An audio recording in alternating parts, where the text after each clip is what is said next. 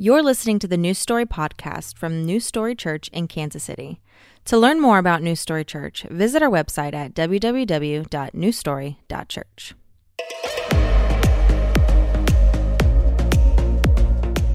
Welcome to uh, our leadership roundtable. I've got Dennis, uh, one of our pastors here, as well as Josh uh, Van Zyl. What do you do here, dude? Um, so I do a few things at New Story. I'm part of our financial counseling ministry. Um, I also teach our ownership class and, and lead serve tour and just a couple of other little things as well. Yeah, uh, th- they're important things. They're not little things, but No, just sprinkled throughout. yeah. Um, as part of our, our next steps as as a church, we're having a few of these discussions just around this table to go a little deeper on subjects we believe need more explanation. Uh, this first step in our next steps has to do with revisions to our Constitution. Um, and you can find some of the info um, on the write up to this step if you go go check that out. But we want an opportunity. We want to have an opportunity to discuss more fully things like what are some of the revisions uh, that need to be made, as well as ways we don't believe it's serving us right now. Um, so I want to start off with that that question: um, What are some of the ways it's not serving us currently, or, or why does it need to be revised? What, do- what do you what are you guys seeing? I think one of the first things that I noticed was the uh, the language, uh, that uh, clarity of language, and language always evolves. And uh, uh, for us to be able to take this document and give to uh, somebody that's uh, considering uh, becoming an owner at, at New Story, uh, what's your church like? What do you, is your church? And you hand them this, they have to. Good they- luck. Yeah, they need to be able to read that and come away with a, a good answer to that. You know, how do you do things? Uh, what's your structure? What do you believe? Uh, When I'm uh, looking at uh, uh, just different types of churches, that's one of the first questions that come to my mind. Well, what do you believe? You know, what what are you? What's your uh, doctrinal position? Yeah. And in context, you do a lot with ownership. Have you run into? I don't know what feedback has been on it. yeah. honestly. So generally speaking, in the ownership class, I will hand out or I'll give people copies of the Constitution and give them a chance to read through it on their own. Because to be quite honest, it's 22 pages long and it's it is written in language that it can be hard to understand, especially uh, in the you know 2022. We just don't talk the same way that they did in 1954 when Yeah. it, a lot of it was written. And so uh, I want I have to give people time to kind of wade through it, and uh, it, it does take them time to search up words to find out what things mean, um, and also to try and get a better context for like culturally there are things that we would say today um, that are very different from the way they would say things, and I think they have the same intention, um, but the focus and the the power behind those words is maybe put in different places, um, and so it can be uh, discouraging to some. Some people have been very discouraged by reading through it and the positions that it takes because it feels like um, we're uh, taking a position against uh, like the safety of women in, in marriage and Yeah. things like that. Um, when that that was definitely not the intention, uh, or I don't believe it was when it was written. I would hope Uh, not, yeah. And so just the way that things are phrased and the emphasis put on different words has changed over um, seven decades, and so it's it's just not accomplishing the same goal that it was originally written for. Yeah, it's it's disorganized in a lot of ways too. I know you've pointed that out several times. Like different theologies or ideas are in multiple places, and it's not like you hand it to someone. I mean, one one thing we have here, which is, which is a blessing, but also it's it can be can be difficult sometimes. We have a lot of new believers coming here, people that come to know Jesus or young Christians that didn't grow up in church or go to Bible college, and you know, reading through these big theological terms, what the heck does all this mean? Um, it's hard. So putting it in in in words that are are tangible and, and readable. Yeah, plain English. Uh, there are theological terms in our existing document they're not explained. Uh, Just the- assume. yeah, the authors uh, assume that. Oh, when I say justification, oh, well, I know what that means. Yeah. and, uh, and that's uh, uh, you can't assume that. yeah. And that's one of our values in teaching. Like if we're teaching in any capacity, we're we're not assuming people know stuff or assuming knowledge on people. Where we'll try to talk more, uh, not not dumb it down, but just like explain it more fully. Not just assume you know what these big words mean or like you even know who Paul is, for example. So, Absolutely. Yeah. I think the other thing too is there are some descriptions or prescriptions in here that we're just not following as well. Yeah. Um, and so there are times when people will read through it and be confused about yeah. like we don't have a technical Wednesday night service or a Sunday night service anymore. And yeah. so it's described in our Constitution that we're supposed to have those. And so it can be confusing to people. Like, yeah. is this actually for your church? Because mm-hmm. it doesn't look like uh, New yeah. Story does. Yeah, and we'll, we'll get to more of those specific, like what are some examples right here in just a second. But um, like in especially in context of a new leader coming in, um, if we're going to have any sort of leader come in, not just new owners but new leaders come in, we hand them this document that we're is one kind of dis- disjointed and hard to read, but also some ways we're not operating by it right now, um, and not like by and large, like pretty small things, yeah. but. Um, it's not like we've just thrown it all out and we're like, forget this document, we're doing whatever we want. But um, you, you can imagine um, like getting hired on at some some company and they hand you this code of conduct or for, for example you know or their values or whatever.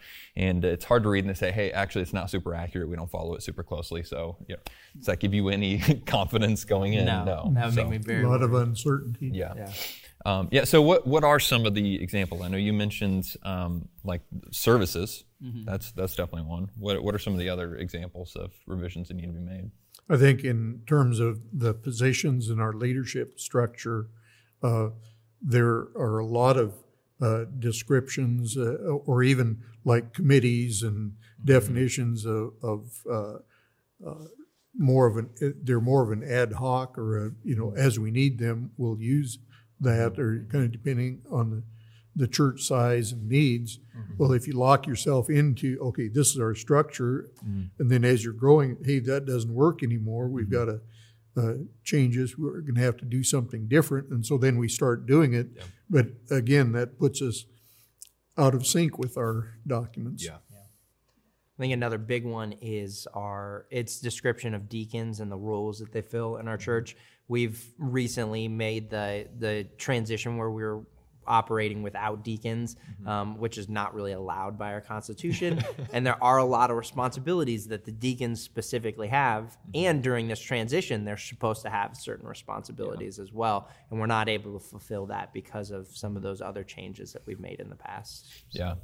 Yeah, they, they deacons do have, um, in, in according to our constitution, an integral role in this process, and so making sure, excuse me, a lot of this is sorted out before we even really begin it is, is really, really valuable. Um, yeah, there and there's like you mentioned, there's certain positions and statements in there that uh, aren't like, for example, we don't need um, a, a, page of our stance on the charismatic movement.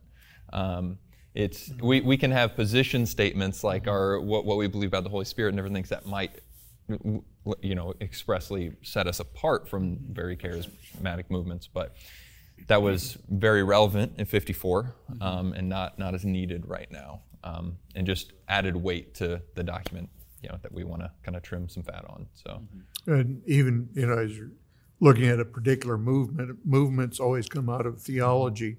So that's was actually reflecting a weakness in our statement, yeah. uh, in a, in our uh, statement of faith about the Holy Spirit. Uh, you, what ended up to be a page could have been, yeah. two lines. yeah, absolutely. Uh, right. And some of it is tends to be repetitive when we when different uh, new ideas come out. We they they added additional statements to our Constitution to try and refute those. Um, like I think about Bible translations, they have a very strong statement about what we believe in the Bible in the Constitution. Um, but then, because of some other things that were happening, they felt the need to add an additional statement about Bible translations, which tends to repeat a lot of the same ideas that we had in yeah. our original yeah. statement. So, yeah. Yeah.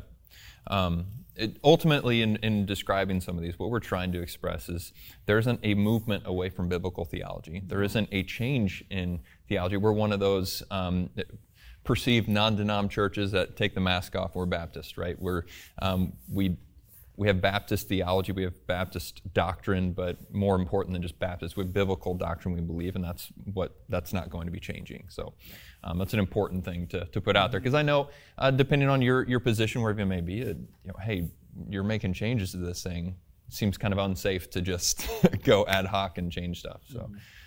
Um, so what, what's the what's the process for this? Is this just something that we can go into a room as say like pastors or even staff, or just go in and just like it's a PDF document? So can we just go and change whatever we want? And You what's what's the You can't edit PDF documents. They're No. locked, so well? Um, I have the Adobe Suite, so I can edit whatever I want. Yeah, luck, luckily we do have uh, specific prescriptions in the Constitution about how we handle changes. We have made changes in the past, um, specifically our name when we moved from Oak Grove to, to New Story, and they've added again, like we talked about, additional statements throughout the past as new ideas have come up. So there is a specific prescription, and it empowers our people to be involved in that as well, which is great that it's not just up to leaders to find the perfect solution, um, but we can present something to them and everyone has the opportunity to read through that and be able to make a decision as well. And the Constitution is really a verbal reflection of who we are, our identity. That's why, you know, what do we believe? How do we do church? Not as, okay, the, uh, that's the way we do it, and we don't comment on how other people do it because we're defining us. If somebody, you know, you were having an ownership conversation with somebody, uh, we, we found that in our methodology, uh, you know, we like these services or, you know, this way of doing things uh, it is consistent with our beliefs and helps us make disciples. Uh, you know, that's why we do this, not just to be different. Uh, there's Yeah. a reason for any changes that we make or any uh, revisions. We want that to accurately reflect how that we're accomplishing our mission and vision. Yeah, and like like you said, it it empowers the church um, to to look over this. Like we can't just ad hoc make decisions and change stuff. The church actually has to vote on it. We take it before the church. They have time to review it. Um, and again, it shows the importance of um, it being a readable document for people. So we're like, hey, we made changes.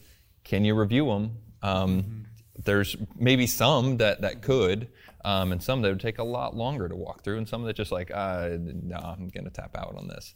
Um, so, so that that's the important part of it, and what I what I wanted to, to explain is that the the church reviews it and votes on the new constitution. It's not just something that's that we can't just change it and change the process. So now we can make changes without church review. You know, they're not, no, we can't just do any of that. So. Um, ultimately, thank you for being a part of this, guys. I know it's a simple, short, short thing, but it's important that the church constitution be a document that serves us so that when a pastoral candidate uh, is approached by New Story, they receive a document that, that's working, that's clear, and we long to have this document that's a document that serves um, our body. And we believe that, that walking through some of these revisions are going to do just that. Um, so if you do want a copy, if you're part of the New Story family and want a copy of our current Constitution, you can do you can let us know by emailing us at info at newstory.church. And if you didn't just catch that from listening to it, it's on this page as well, right above this video. Um, email us there and we can get that out to you. If you're part of the New Story family, we'd love to to be able to give you an opportunity to read that. And maybe you would come to the same conclusions that uh, some of this can be reworked. But um, any last thoughts from you guys? No, I think uh, I guess people think of the Constitution. I think a lot of us think of the United States Constitution, and these are not the same. So please, please don't equate it to that that same idea or hold us to that standard. So Yeah, in a sense, there's a interesting comparison. There are uh, kind of legal satisfaction of having that existing document here in the state of Kansas uh, as we incorporate as a nonprofit. There are certain stipulations in that constitution that have to be in there, but uh, uh, again, that's uh, that's part of us doing things decently and in order and uh, above uh, you Reproach. know yeah, reproach. We're going to uh, make sure that we're as clear as possible and open as possible, Yeah. and so that uh, anytime it, those are inspected, you know, it's reflecting who we are. Yeah, yeah, we're given uh, the the benefit of religious freedom here in the United States, and this document um, is an important part that obviously is um, in many ways required um, of us to to to have the, the, the freedoms that we do have. So um, yeah, the, even though the, the, wording sounds similar, it's it's not. It's it, yeah. yeah. It wasn't written um, 17. Well, it wasn't 1776. Beside the point. 1812. Yeah. Yeah. Thank you guys for for joining. Um, I appreciate you walking through this, and hopefully this has been helpful for you. And we'll see you in the next one.